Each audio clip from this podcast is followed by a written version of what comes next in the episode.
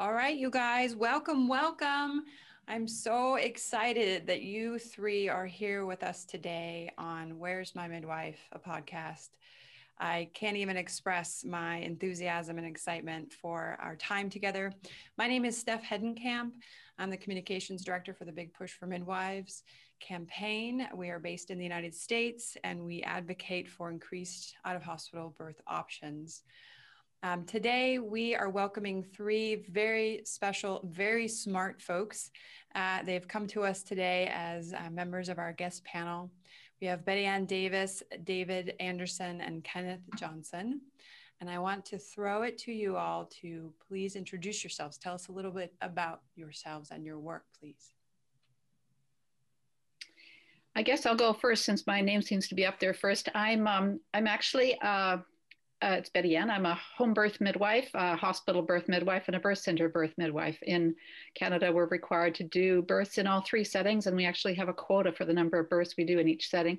I'm actually, you'll see a little pool back here because I'm in Toronto at the moment. Just been asked to be um, to teach the docs and the midwives at a, a big Toronto hospital how to do breech, which is great, which is the benefit of having hospital privileges.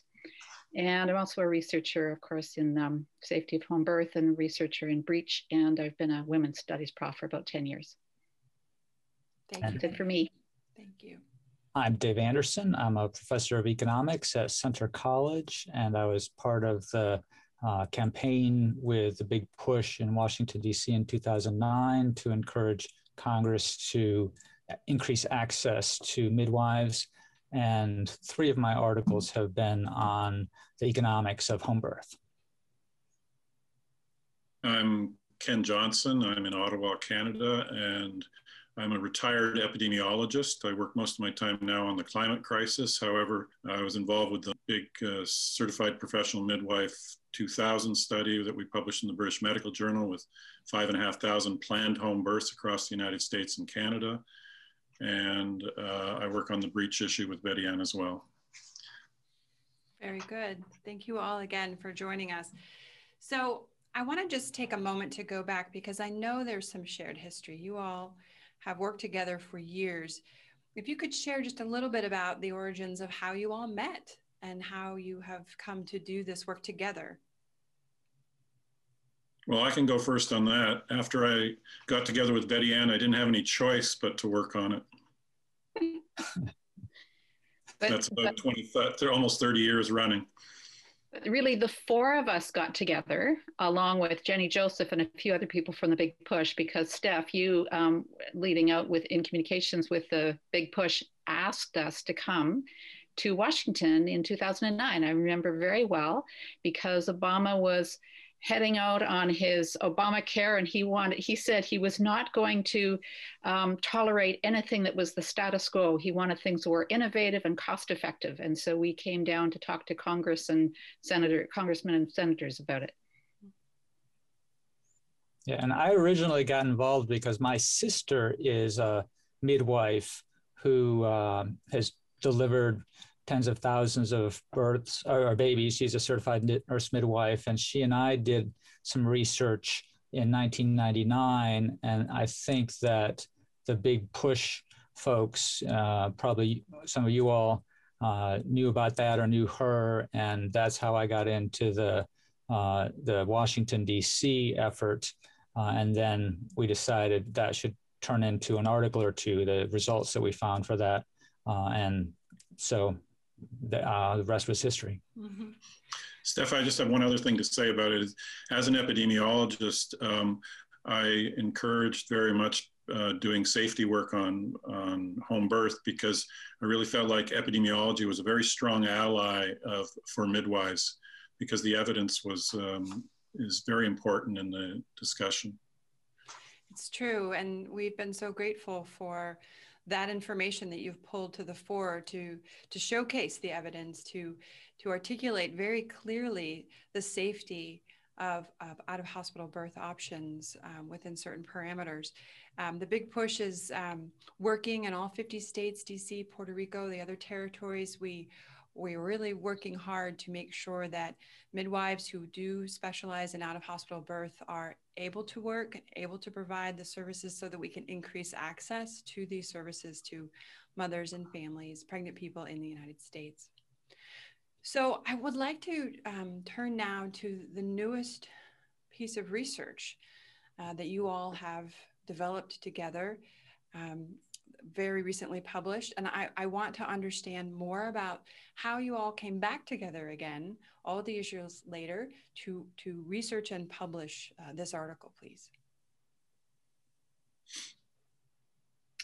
Well, I, I, can speak to that. We're going to speak a little bit later about the fact that we've just put out a book called, um, well, I put it out with um, co editor Robbie Davis Floyd called uh, Birthing Models on the Human Rights Frontier Speaking Truth to Power. Oh, David, you've got it there. Yeah, I just saw it. I mean, it just come out, and I just saw my first copy this week. Um, and uh, in it, we decided. I, I, I, approached David. I said, "Why don't we put together? Um, why don't we do an update on what we did in 2009? It's a really important piece of human rights." And United States really is one of the few countries in the world where uh, women don't have the human right to have a, a, birth at home necessarily in every state, or they can't find providers. So he was in, and that was we started doing working on that. I think well, maybe five or six years ago, actually. I saw you. Just came out. Betty, and I, I ran into you um, at a conference in uh, fall Halloween time of 2019. And uh, I remember us talking about it. And I was so excited to hear that the three of you were coming back to write another updated uh, article.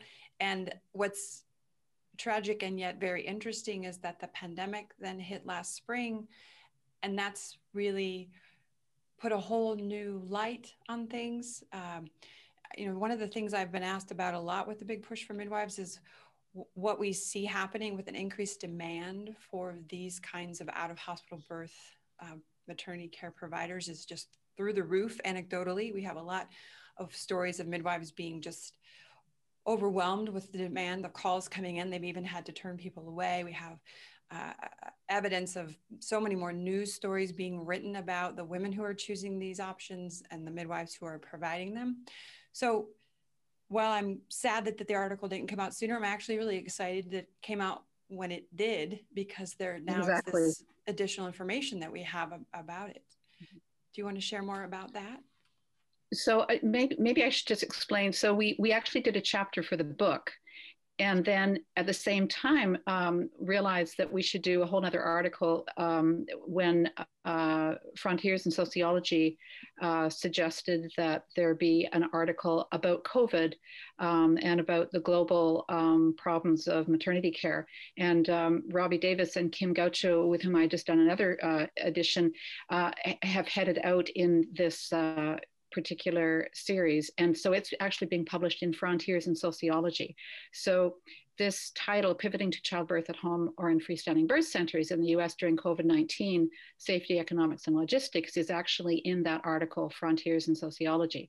And there's another chapter in the home birth or sorry, in the in the birthing models on the human rights frontier, which has more to do with the history of home birth and the history of the American College of Obstetrics and Gynecology statements on home birth and the research on home birth. So they're two um, separate uh, publications which we've all uh, co-authored, but they are they really dovetail on each other quite nicely. It's wonderful. So I'd like to start to get into the article, which will provide, uh, you know, a bit of repeating of information maybe some of our listeners and viewers will already know, but I think it's important that we just sort of step through it. And I really want to spend uh, quite a bit of time, David, picking your brain about what you noticed on the economics, because I feel like that is something that is really pressing. We know that things um, need to change. We know that we need to find savings. Um, so I just want to kind of start to go go through some of these key things that I pulled out of the piece, uh, and I'd just like you to to talk to them as we go through, please. So the first item, um, we we know that one out of 62 U.S. births in 2017 um, took place in private homes and freestanding birth centers, and that's really how we define out of hospital birth. These settings that are not inside of hospitals, in private homes and freestanding birth centers, that's where increasing numbers of women are going for, for their births. And, and maybe you can talk a little bit about how that is an increase quite, quite substantially over years past. Yeah, it's rather remarkable in the United States how, at the turn of the last century, in 1900, virtually all births were at home. And then by the late 30s, it was half of births. And then by the mid 50s, it was just about 1%. And it's remained very low, uh, although in the last decade, it has started to creep up uh, very slowly. But this one in 62 uh, is not at all um, like what it was just um, a generation or two ago, uh, even in the United States. And interestingly, even though the number, the percentage of home births is very low in the United States, it actually is the country with the most home births every year now, Steff. Just and that's just happened in the last two or three years, I think. Yeah, it just happened since 2015. That was the first year that it looked like there were more home births in the United States than, of all places, the Netherlands, which has been the queen country for and and example for us uh, for home births. That's very interesting. I did not know that. So there's an increasing number of births, and yet there seems to be so much ceiling, so much more that we could do. And so that's something that I'd like us to talk about. But before we do that, I think we all know uh, this information uh, that we in the US, we spend more on childbirth than any other country in, in, in the world uh, per childbirth, right? So, like, it, the costs are just really astronomical compared to other countries. Yeah, a standard delivery in the United States in a hospital costs eleven or twelve thousand, whereas in Australia it's about six thousand, in Switzerland it's about five, and the United Kingdom it's about nine, and the Netherlands it's about three point six. So it is far more expensive here, and part of that is a lack of competition. That with the hospital being the primary uh, way to go, they don't see much competition, uh, which could change in the United States if we started giving more access to midwives. I think, Steff, as well, that correlates uh, those numbers, the lower costs correlate with universal, not for profit healthcare in most of those countries, if not all of them. Yeah. I was going to add, you guys, I just read an article today in the Wall Street Journal. It has to do with how in the Trump era, there were certain regulations uh, that were enforced. Uh, I uh, don't know if they'll stick around, but it has to do with transparency of cost in hospitals for individual procedures. Um, and I apologize, I couldn't send that to you uh, right before we talked, but effectively it was saying things like C-sections, they vary widely in terms of cost. It could be as much as $60,000 in a particular hospital. It could even be as much as 6,000, much less in that same hospital. And it depends on the insurance of, of the woman. Um, and it also sort of was interesting because the article talked about how they just sort of charge what they can, what the market will bear and they also uh, look at their own margins, what they need to make as hospitals. I won't ask you to comment on any of that, but that's something that I'm going to dive into and dig into and try to bring to our listeners and our viewers um, more about all that. Um, I well, do want, Steff, that, yeah. Steff, that also really matters because, uh, at least in Canada, childbirth is the number one reason for hospitalization. Mm-hmm. So the changing the cost of it has a huge impact on the economics for the hospital. Well, and also, if I might also add, um, we've been Ken and I have attended the American Public Health Association meetings for years, and one of the things, uh, one of the groups that's really pushing for universal healthcare coverage um, has has pointed out that they've actually compared um, at one point, for instance, they, they compared, the, I think it was Brigham Young's hospital in Massachusetts to one of the Toronto hospitals to try to figure out why it was that childbirth was so much reduced in cost in Canada compared to the States. And most of it had to do with administration. Most of it had to do with the fact that everybody here just gets their birth um, basically for free.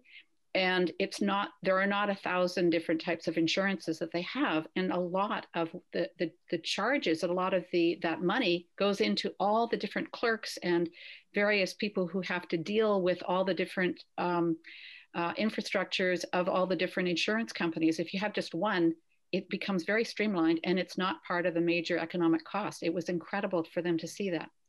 So just a little interjection on that piece no, I feel like I'm going to have to ask you guys to come back so we can look at this uh, more closely on that particular point because it just can't be right that, you know, it's like thinking about a, a gallon of milk costing, you know, 250 in Kansas and costing, you know, $32,000 in Massachusetts. It just doesn't make sense and it, it, needs to be examined. So, but again, we'll do that on our next episode with you guys. Um, I want to go forward now um, beyond cost. You know, you would think that we'd have sort of the best maternity care in the world, but in fact, we have the worst outcomes um, from other high income countries, and especially for women of color. Uh, this is particularly um, compelling when we look at what just was released um, on February 8th. Um, Momnibus the, uh, came forward.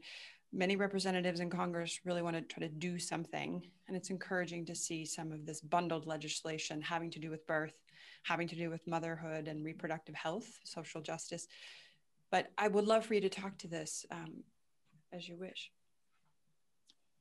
Yeah, it, it's striking. If you look at maternal deaths per 100,000 live births in the United States is 17.4, whereas in France it's 8.7, in Canada it's 8.6, UK is 6.5, Australia 4.8, New Zealand 1.7. And in terms of um, neonatal mortality, the World Bank finds that in the United States, it's four per thousand and 25% less in all of those other countries except uh, Australia, where it's uh, two, is 50% as many uh, as in the United States. So the differences are striking despite the fact that it's more expensive to have a birth here. Very good. So I'd like to uh, kind of zigzag a little bit. I just wanted to pull up a slide that shows um, kind of like what we were talking about um, who is attending birth in the US. And I know you said, David, it's creeping up, you know, one in 62 births in uh, a few years ago, but um, in 2017. But in 2018, it looks like what 10% of births in the US were attended by midwives. And could you just talk to us, David, about how that's different from other countries? I don't know as I have anything clever to say about that. I think that uh, it's important to point out that the midwife attended uh, at that percentage uh, must include uh, many that are not in the home uh, and maybe even some that aren't in birth centers. I'm not sure. But uh, it's it's not 10% home birth by any means. That's more like one and a half in, in that vicinity. But maybe Betty Ann and Ken have uh, yeah, other insights about that. I can just tell you, for Canada, for for Ontario, has about 16% um, of uh, midwife attended births, but BC, uh, British Columbia, has 25%. It's great and they are climbing every year. Um, we've just been legislated for 30 years. We we're not uh, fortunate as the states was originally. Like it, the states had midwives in the 1950s, um, and we just got legislated in 1993 and in BC a little later. So it, the culture has to change in order for this to work, but it has changed much more quickly in Canada than it did in the States when you realize we've actually got a higher uh, midwife attendance um, now than, than the, uh, that you do in the US. For that slide, Steffi, that you've got up, uh, about 90% of those midwife attended births are in hospital with, where certified uh, uh, certified nurse midwives are catching the babies. Mm-hmm. And those midwives are typically, if I, these are my words, under the thumbs of doctors. It's, it's so unusual, I have to say. I've never heard of one profession governing another. And yet, so many certified nurse midwives have to have collaborative practice agreements with obstetricians and gynecologists so the OBs actually have control over and say over another um, profession. So it just, you know, the analogy is like how many plumbers are looking over the shoulders of electricians, you know, how many drywallers are looking over the shoulders of roofers. It just doesn't happen. So it's really odd that that happens. And it's unfortunate because we know the hospitals have so many policies that really tie the hands of the providers um, that practice within. But that again is probably a discussion for another day. Um, as we move forward and we talk about other barriers to practice, what I can share from my experience having been a part of the Big Push for Midwives campaign since 2007 is that there is a reluctance for all of our nationally credentialed midwives that we have available to be included um, in these maternity care programs in our states and state licensure policies. That's changing, and I suspect the pandemic will even increase the momentum, increase the desire for solutions for out of hospital birth. Demand is increasing, and so policymakers are going to have to respond. Um, I want to show a quick map, but I wondered if you any of you had anything to comment on this slide. True. it's true. Yeah, they do. My sense of it is it's been a competition um, challenge uh, or a competition centered objection. The doctors are very strong. Typically, um, the American College of Obstetricians and Gynecologists will really enforce their desire and their will for how policy should look through the state medical societies who affect change or prevent change at the policy level in the state houses. And just to share what is up with state licensure, this is a map that we created through the big push for midwives. And you can see in 1970, there were few laws that licensed direct entry midwives, which grew to become the certified professional midwife. We added a couple states in 1980. At the bottom, you can see the green starting to creep in. In 1990, Washington, Arkansas, Louisiana. By 2000, when you all did your groundbreaking study, we had Montana, Florida, California, Colorado, Oregon, Alaska, Minnesota, Texas, New Hampshire, and New York, although there's challenges with the New York law.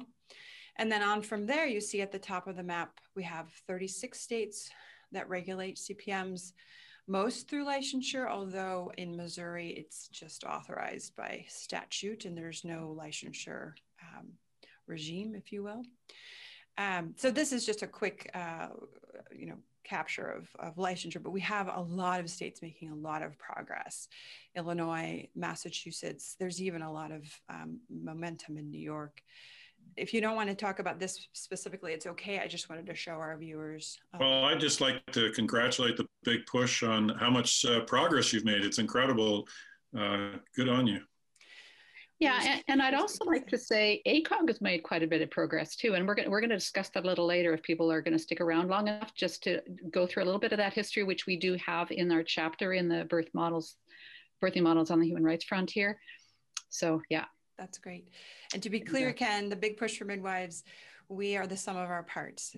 We work closely with coalitions of midwives associations and consumer organizations at the state level. They're doing the heavy lifting, and we're there to provide support and shared learning, lived experience, strategy, messaging. But they really are the heroes in all of this. Well, then I congratulate them all because I know what an uphill battle it is in every state to get legislated. It's true.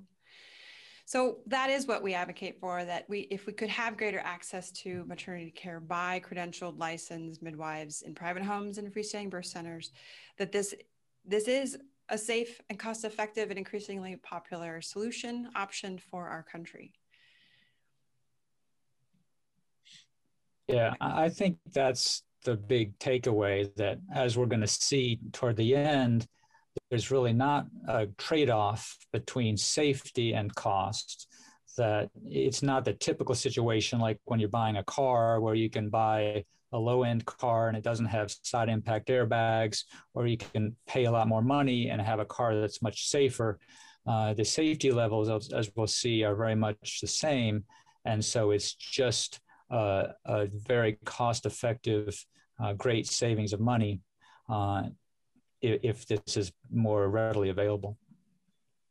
And it speaks also to that um, concern we've talked about earlier that although the United States has a huge amount of um, expenditure in their in every birth, their outcomes are not better than elsewhere.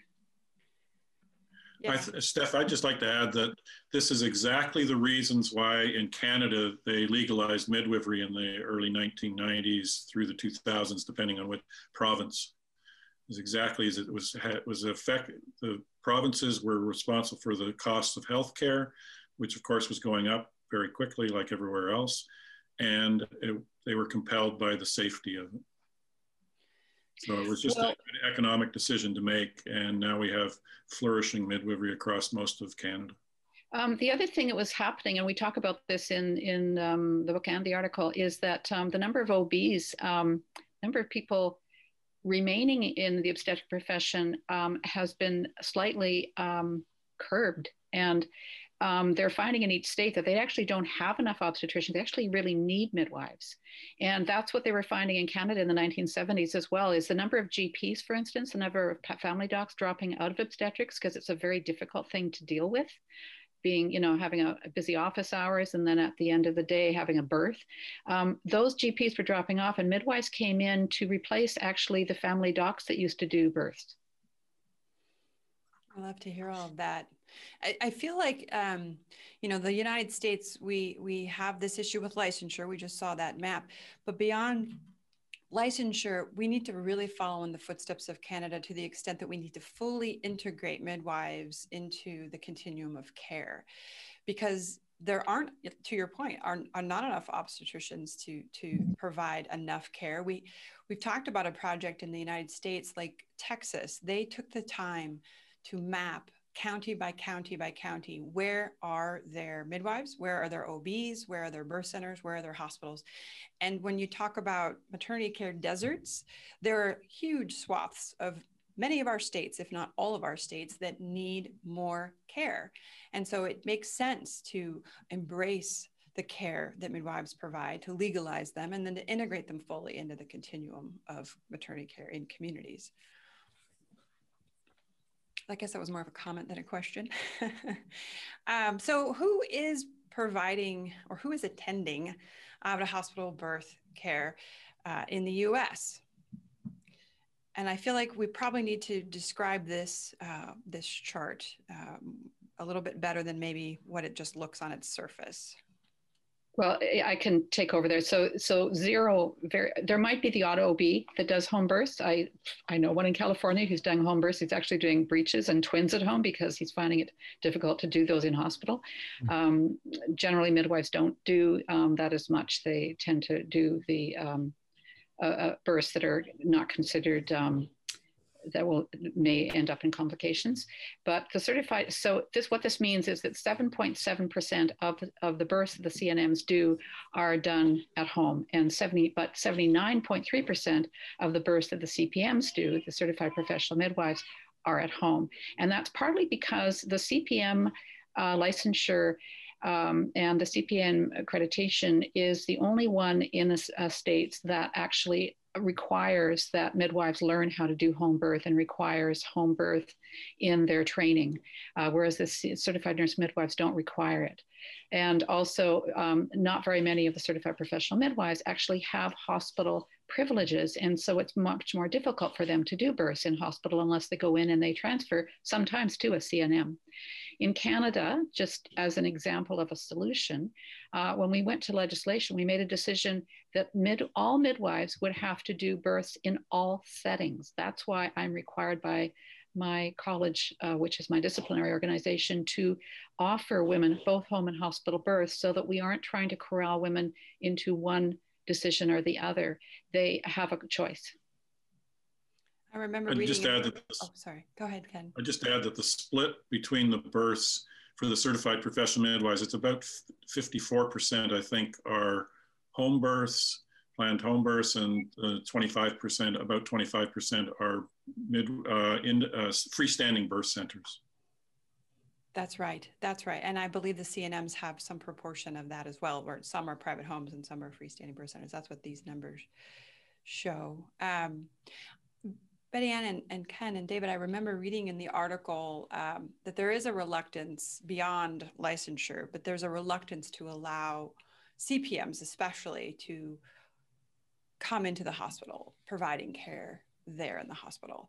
But even if that never happens in the United States, it does seem like we could make progress to have, you know, shared records and if you have a low risk pregnancy that you're a midwife and you're helping at home and then something changes and now we're no longer low risk and we need to transfer the care to an OB that there should be connectivity. There should be transparency not so much i don't know it's like a it's like a an adversarial type relationship where they don't get along. And it seems like we could do a lot to improve that for the purpose and the benefit of our moms.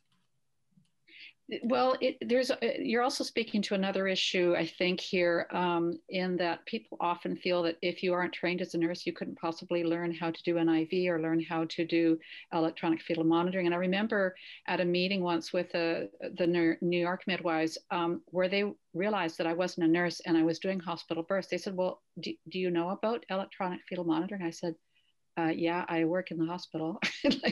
and it, it, didn't dawn on them. And oh, yes, you don't have to go through nursing to do that. Um, we made a decision in Canada not to have um, nurse midwifery and then um, uh, community midwives. We made a decision that all midwives would be midwives. So we just don't have that, that designation. And in that way, we are able to go between those things. I mean, there are actually some people who actually end up in hospital who decide they don't want to be there and they leave and they go home. And we can do that. We basically work with the mother. We make a decision usually ahead of time, but where she wants to go. And sometimes we also go from home birth and then into the birth center, and then we end up with a hospital. It, it just, it's very streamlined. And we consider the home just another institution. It's the number one institution. Mm-hmm. Yeah, that's wonderful. I feel like, David, you said this, or maybe Ken, or maybe Betty Ann, maybe you all did, but this idea that we could expand US midwifery, we could save billions of dollars without necessitating trade offs regarding safety. I think David said it, and we believe it. In our study, we examined uh, we examined the intersection of safety and economic efficiency of births in homes and in freestanding birth centers. And we began that by looking at the cost of each of these types of birth, uh, which came from other studies. Uh, these are averages for low risk mothers, uh, and it's about 3,000 for a midwife attended home birth and 7,200 for a birth center birth and about 12,000 for a hospital. And some of those numbers are from studies from a while back, but just today, for example, I contacted a, a midwife here in the center of America and asked her uh, exactly what she charges for a typical birth, and she said three thousand dollars. So uh, I think they're they're very uh, relevant, very close to what you'll see if you look around at averages. Of course, there are highs and lows, uh, but these averages are pretty close.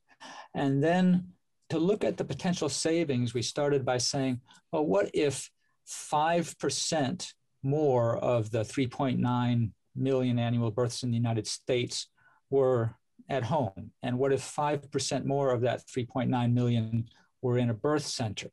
And if you multiply 3.9 million times 5% times the difference between the hospital birth and the home birth, uh, then you get that savings of $1.8 billion. And if you multiply 3.9 million times 5% times the difference between the hospital birth and the birth center birth, you get that 959 million.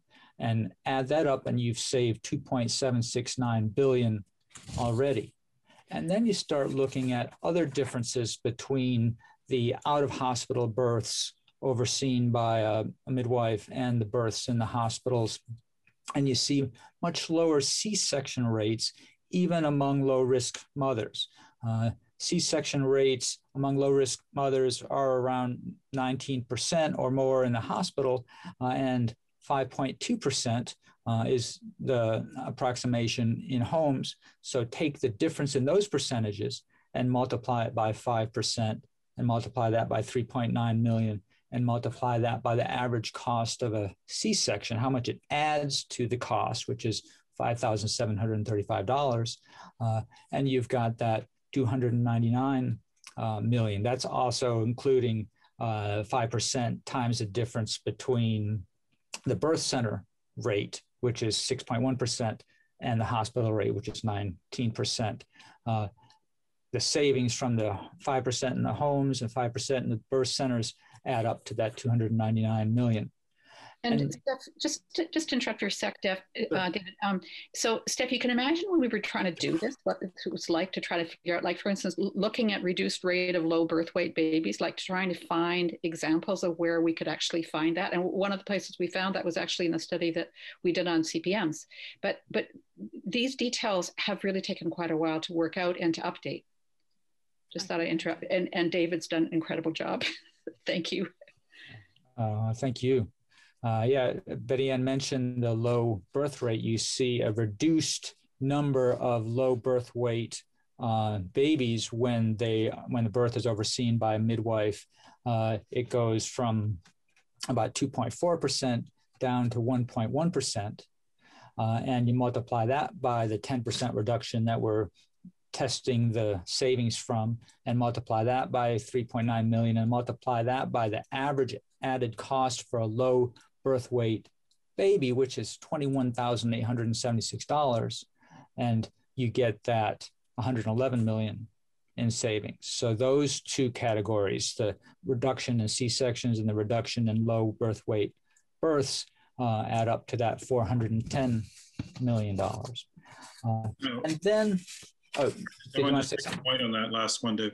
Now, viewers might wonder, well, why? Because a midwife does the birth with the low birth weight uh, be number of the percentage of babies with low birth weight be so different, but it has to do with a, a, the continuity of care that midwives provide because they see women through the whole pregnancy. They're, it's the same people that see them that are at the birth. And I think Jenny Joseph has demonstrated that better than anyone. She's a, a black midwife in um, Orlando, and she put together a clinic where she serves low, um, low socioeconomic status black women in particular. And they often go almost without care if they aren't if, if they're not in a situation like Jenny offers. So when she's nurturing them basically through the entire pregnancy, it just makes a difference to their nutrition. It makes a difference to uh, all kinds of aspects of their care. Plus, the midwives are much more patient about waiting for the birth to happen and not pushing them, inducing them, or calling for cesareans. And all of those things contribute to a reduced low birth weight. For Jenny Joseph as well, though, um, they're also getting a midwife who looks like them.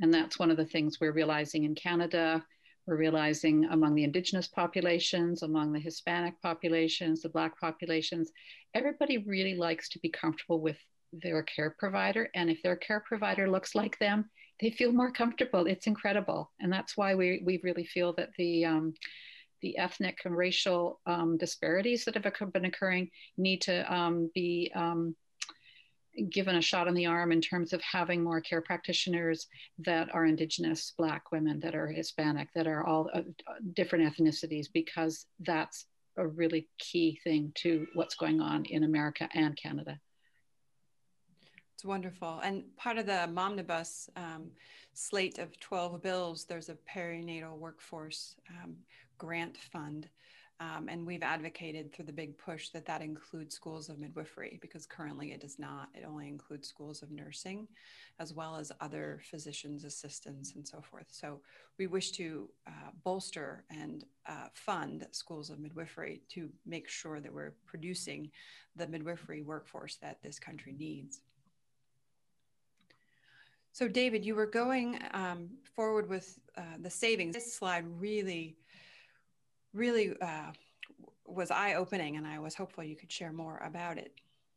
Yeah, let's talk about competition because that's one of the things that we find to be a striking force in economics. You know, if you've ever tried to run 100 yards as fast as you can alone and compared the time to the time when you are racing your nemesis or racing the gym class, you realize competition makes a difference.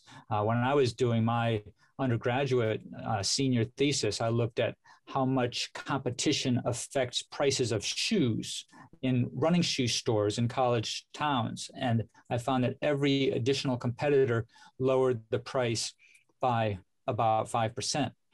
Well, if we increase the competition from midwives for hospitals, it's clear that things would change. Competition does matter. And so, if you assume, for example, that the competition would lower the price at hospitals by 10%, and then you apply that 10% savings to the 3.5 million women that would still be delivering in home, uh, I'm sorry, in the hospital, even after the other reductions that we talked about, the 5% additional in the home and 5% additional in the birthing centers. 3.51 million times 10% times the cost of a hospital birth gives you that 4.267 billion in savings from that competition, which I would say uh, would be uh, very easily achieved uh, if we had the numbers of midwives delivering babies like they have in other countries. Similarly, uh, we saw the striking difference in the C section rates among low risk women uh, in hospitals and out of the hospital.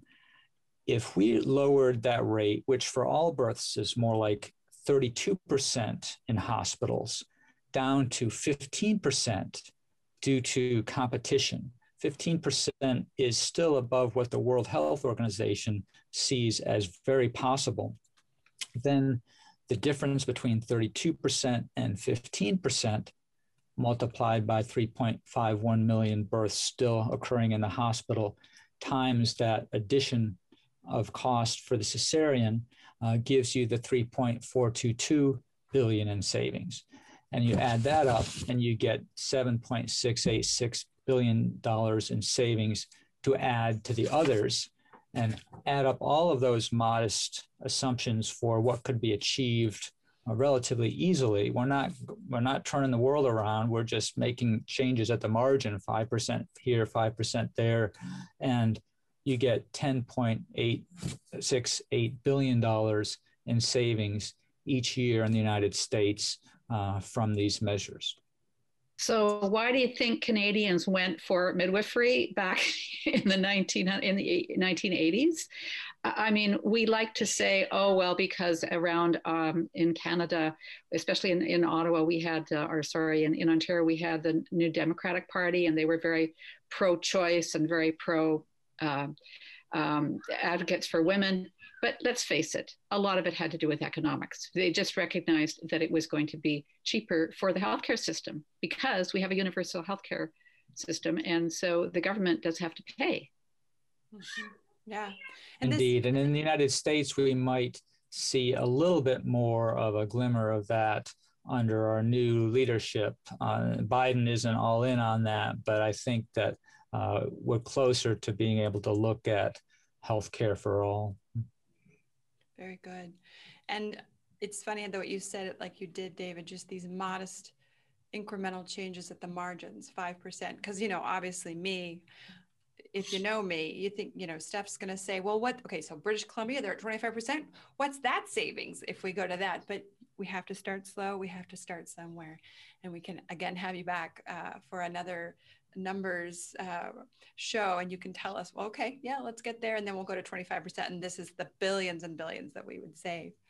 So i'm going to stop sharing my screen at this time on the slides but i would like to um, keep the conversation going because frankly betty ann i know you have some slides that um, you could share with us uh, in the last few minutes of our podcast together uh, last 15 minutes or so to talk more about safety Okay, yeah, I'll go through this pretty quickly. I just wanted to point out this is the the the front of cover of this uh, book that um, um, I've co-edited with Robbie, um, and this is the name of our chapter. What if another 10% of deliveries in the United States occurred at um, home or in a birth center? Safety, economics, and politics. It's very similar to this article that we've just done, but as I say, it's got more of the history, the national U.S. home birth research history, um, we've got another chapter on breech and models that nurture cooperation. This is a really important important chapter because it and it's done by um, a, a, family doc who believes that um, the midwives and OBs and midwives and nurses all have to work together.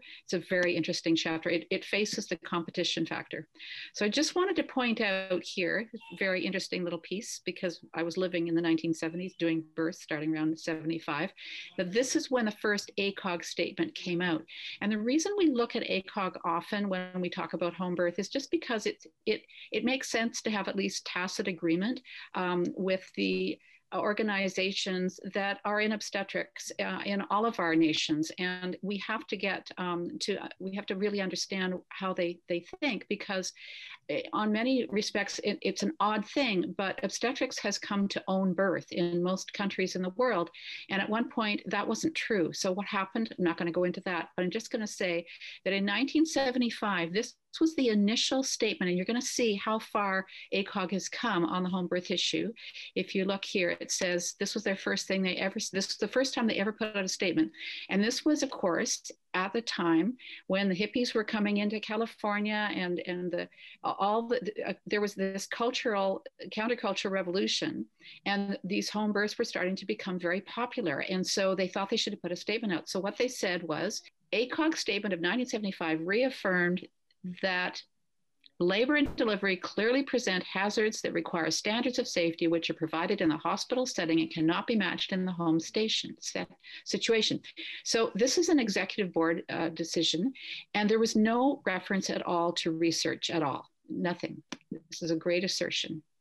Then around 1999, Schlenzka came out with his study, and that was the one that was in California. Do you want to just speak a little bit to that, Ken?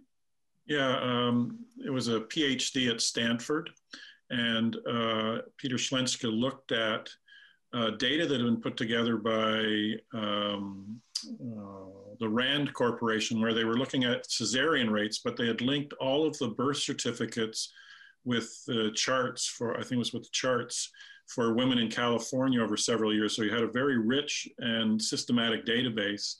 And when he looked at um, uh, home births and, and, compared them with similar risk hospital births and also birth centers, the, the rates of adverse outcomes were very similar, especially for um, uh, perinatal mortality and uh, deaths. It was actually uh, lower in, in home births for perinatal mortality. But look, that was 1999. And this statement of 1975, it was reaffirmed in 1999 here by, by ACOG. So then what happened was we had our first organization in the United States of America that actually was a, connected to the medical world that made a decision to put out this amazing, amazing resolution called Increasing Access to Out of Hospital Maternity Care Service through State Regulated and Nationally Certified Direct Entry Midwives. And this was because, uh, based on the work of a lot of people at that time, Susan Hodges here, who is working with Citizens for Midwifery, Sharon Wells, and Alice, uh, Alice, Alice. Salmon. Salmon. Thank you, Alice Salmon and Carol Nelson. All of these uh, these three people here were were um, these last three were um, from the North American Registry of Midwives. Um, there's myself and Ken working on the CPM 2000 uh, study, and there you are, Steff.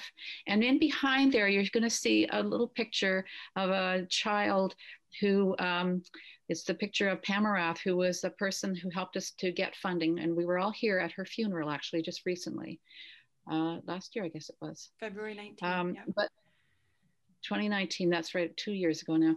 But but but the APHA was the very first organization that actually recognized, based on research, that home birth is actually safe. And then APHA because they were using the preliminary results of the CPM 2000, um, they put their statement out in 2001. We didn't actually actually get this thing published until 2005, ACOG finally in 2016 accepted that home birth does occur safely in other high resource countries that have a characteristic common that's commonly that um, the midwives are well integrated. And so we think that that's a really important thing that they've done. They have also, which is really important, also in their 2016 to 2020 statements, have acknowledged that they would support the provision of care, not just by CNMs and CMs, but all midwives whose education and licensure meet the International Confederation of Midwives global standards for midwifery education. And many of the CPMs meet that, not all, but, but many. Well, so ACOG is really. I'm sorry, go ahead. ACOG is really sorry. They're they're changing. You're thinking ACOG is coming along, yeah, so to speak. Yeah, very, and they're they're you know they're they're coming up to the times. They really are. Mm-hmm. So on this last point, this is interesting that that you would share this slide today, because literally just Monday, uh, the Big Push for Midwives submitted um, edits to the Momnibus bill as they define midwives, and they actually define them with the ICM standards. And we actually suggest that that might not be the correct way to define midwives in the legislation because, frankly, at the state level, that's generally not used. And so, if a license is provided by a state, if a certification or a registration is provided by a state, that should be the criteria to define a midwife, in our opinion uh, for the big push. Now that's you know to be debated, I suppose. But ICM, you know, there's many different phases and kinds of you know pieces of that.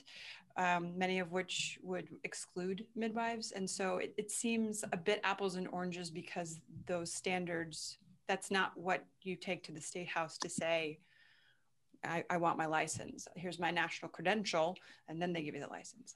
anyway, we can move on. I just want to make that point. Uh, well, and also Indigenous midwives, and I said earlier in Black, I, I, there are Indigenous midwives in Canada. Indigenous midwives do not have to go through um, the College of Midwives. They can work in their own community, and they are actually legally allowed and permitted to work, which is a really important piece. I agree, and I feel like there is wor- room for that for sure, and and the states make those decisions, don't they? Here in the U.S. anyway. Um, first of all, what a meta-analysis is, most people don't know. It's essentially it's just a systematic summary of the literature. So you set up criteria, a scientific systematic summarization of literature. You start up by start off by setting criteria for what makes a good study in the area you're going to look at. Then you look through the literature very carefully to find every possible study that might fit the criteria. Then you extract the key information for those and decide which ones actually do meet the quality standards necessary. And then with whatever set of studies you end up with, you then summarize them in a, a systematic statistical ways to come up with estimates of uh, risk for example, what is, and comparison of is the home birth, for example, is the home birth risk higher than hospital risk for any number of things from cesarean to perinatal mortality. And we have three major meta-analysis that happened in, uh, in uh, home birth literature all since 2010. The first one was the Wax meta-analysis, which was done by obstetricians in the US. It had a couple. It had a couple fatal flaws. There was a lot of objection to it, and it was ultimately, I, I think, uh, dismissed uh, within the research community, anyways.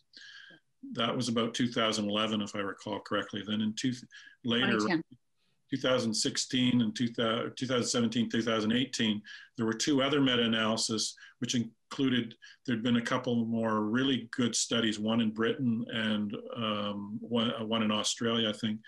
And in that, those two meta-analysis, they found again that there was no, essentially no difference in perinatal risk, whether you had planned a birth at home or it was a low risk planned hospital birth or a low risk planned home birth. And those were, one was done in Australia, one in Canada. The author, the head authors were Scarf and Hutton. And of course, we could spend a long time discussing those, but that's the key, the key takeaway from that is that we do not see, when we look at the best studies and combine them all and systematically summarize them, we do not find a difference in risk for low risk women, whether they have a birth at home with a midwife or they have a birth in hospital. It's wonderful to hear, to have the validation of what many of us have believed to be true, but to, to hear it from a scientist, a researcher means so much. Yes, and also it's really important to realize that um, uh, ACOG has not actually picked up on these two meta-analyses because they haven't updated their um, their statements since 2016. They've been roughly the same since 2016 they keep they keep uh, re- reaffirming their statements but it's time for them to look at these two meta-analyses and then come around. The big changer covid-19 occurred i think all of us realized it realized how important it was when uh, Governor Cuomo in New York State made a decision in a state where certified professional midwives are not legal. He put out an executive order inviting midwives who were certified in other states, including Canada, not that we're another state, but we are mm-hmm. an entity that certifies midwives. He invited us to come and do births in New York State to help them. And what that is, is it, it's a, um, a more or less preliminary suggestion of what might could could actually happen in New York State, in a place where they have, uh, for many years, not recognized certified professional midwives. They suddenly finally realized that they needed them. And uh, also, Washington State got their licensure just before um, COVID hit. So did Kentucky, the state that David's in. And um, so we, we see these things coming. We do see COVID as a, as, a, as a game changer because of the fact that the home birth rate is going up. We don't have the data for the states. We do know in Ontario, um, between March and May, it went from 13 to 20 percent of um, all births were home births eh, among midwives. So we know that COVID really has changed the way women think about about having their baby, uh, staying home. You're staying home for everything else. Why not stay home for your baby? That's right. We and protect hashtags that say, stay home, stay home. That's right. Um, I wanted to just make a quick clarification. Um, right before COVID, uh, it was Kentucky and Washington D.C uh, that passed their their their laws. And DC's bill is particularly um, comprehensive, and I think it's done really really well. Uh, our legal counsel Susan Jenkins has has shared that it's a it's a pretty strong uh, looking bill or uh, law now. So thank you. Um, and then what other slides do you have from your deck? Well, yeah, Washington D.C. Good. I just have a little final thing I might say. I, I because I'm a Canadian midwife, I've worked up north quite a bit uh, among the Inuit, and I, I discovered I, I, did a whole uh, treatise uh, um, with some of the Inuit midwives at one point and called it Heeding Warnings from the Canary, the Whale, and the Inuit. And it was like in the 1990s I did this story, but I, I found this little uh, quote from Bildfell, who was one of the OBs that worked up north. And listen to this, how patriarchal this sounds. 1934, I have conducted an obstetrical clinic for the benefit of, all, of the old women in whose hands all obstetric authority lies. At least he admitted it. Little impression was made, but the important fact is that some impression, no matter how superficial, was made. Like religion, it is true, they will shortly adopt the obedient attitude. That is such a 1930s attitude. And I think the reason that ACOG has changed is because they recognize that their attitude has to change. When I, I got hired by FIGO in like 19, 2004, because they said, Betty Ann, we really needed to have someone we felt um, because we think that we're becoming irre- we we feel like we're becoming irrelevant to women. I said, "Oh, good. I'm glad you finally figured that out." Um, but I I think what's happening is ACOG as an organization is recognizing they have to come up, you know, meet the times, and so. Just like this um, fellow was suggesting that the women would come around, I think ACOG's realizing that they have to come around on the issue of informed choice for women, and um, uh, and and recognize that many women do not want to go to the hospital to have their baby. So they need to know that they can have options that are state regulated, uh, that that are well integrated in home and in the birth in the birth centers in the community. Mm-hmm. I couldn't agree more. You know, I um, when I began this work and I started to understand who all the stakeholders were, you know, I didn't really understand ACOG. Um, ACOG is kind of like the golden son that came up out of the AMA.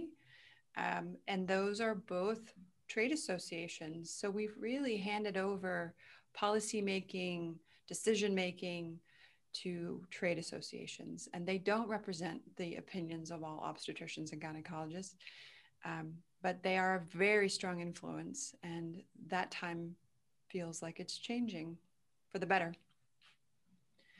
Yeah, and 27 midwives at my hospital at L'Hôpital Montfort, uh, we come in there all the time with home birth transports because a mother's tired and she wants to have an epidural. And they don't look at her as if she's, you know, they don't, it's not hostile. They go, oh, okay, you need some help. Okay. It's not, it's not a hostile thing. It's, it's actually a very, very streamlined situation. And it's the same with the RCOG, the Royal College of Obstetrics and Gynecology in um, Britain, who have put out their home state birth statement with the Royal College of Midwives. It's true, although something unfortunate that you probably know about is that there are no insurance options currently for midwives in the UK. both uh, the, the ones with NHS as well as the private independent, the independent midwives. Mm-hmm. Mostly, this affects the the, independent midwives, but it's a shame. Uh, it's a it's a tough it's a tough uh, situation. They've just decided, again, with not a lot of evidence, that it, it's um, too expensive to to provide that insurance. But what they don't maybe realize is they're cutting off all of that care. So we'll visit that another time too. Um, well, I'm just so grateful that we've had so much time together to go through all of this. I suspect we could talk for hours more, but before we close out, I just want to ask if there's anything else, any final words of wisdom or key takeaways or any sneak peek about you know what you are thinking to work on next or what we should be looking for or what all this means i just want to give you the opportunity to to say all of that. In the article we came up with two steps that we thought that would finally uh, help us to understand or help us um, on our trajectory of changing things and having solutions. The first step was to build the infrastructure of legislation, insurance, and health quality improvement programs needed to support home, freestanding birth centers, and hospital maternity care providers so they can be fully integrated into their local continu- continuum of care. And that's this is RMNCH. Steff, what's that stand for again? It's reproductive, maternal, newborn, and child health. It's something right. that it's the from World the Health um, Organization came up with. Yeah. WHO, right? I always forget what the acronym stands for. But the second step in the States is to encourage a culture in which all healthcare professionals recognize and encourage each other and the services for which they're suited. So that includes opening rather than limiting scope of practice, eliminating physician supervision but increasing the collaboration, encouraging autonomy of midwives and clients, and finally, it should also include debunking the myths of what is safe and not safe. That's right. There, boom. That's, that's very helpful, very precise. I, I love it all. And there's so much we could talk about for each of these items. But I have to say, um, opening rather than limiting scope of practice, I've sat with groups and coalitions of midwives who say there is so much more that we could do. If we think about the period of time after a woman has a baby and goes home, where so many complications can arise, the fourth trimester, if you will. Midwives often do house calls. They can go to a home and they can look into the eyes of the woman. They can see if she's in pain and where that pain is. And if, if there's something wrong, they can identify it. There are so many instances where we, we know that care is not provided. So I just wanted to call that one out. There, there's so much more that could be done This is really wonderful. I, I think also um, the debunking myths of what is safe and not safe. I, I feel so strongly that it's hard to say it, it's hard to um, maybe acknowledge it, but there are risks in birth. There are risks in birth in out of hospital settings and hospital settings. And, and to the extent that we can get really honest about what those are and what we do as a society to increase them or decrease them, that would be really helpful. David, please share with us any parting thoughts or wisdom that you would like. I don't think I have any parting shots. Thank you for the opportunity, though, and thank you for all that you're doing. Absolutely. We do hope to have you all back. Um, there will be some opportunity, something that will happen that will it'll make sense to to to have another conversation. Um, but we're very grateful you've joined us today on Where's My Midwife, a podcast and we look forward to reading more of your research in the weeks and years to come. Thank you so much.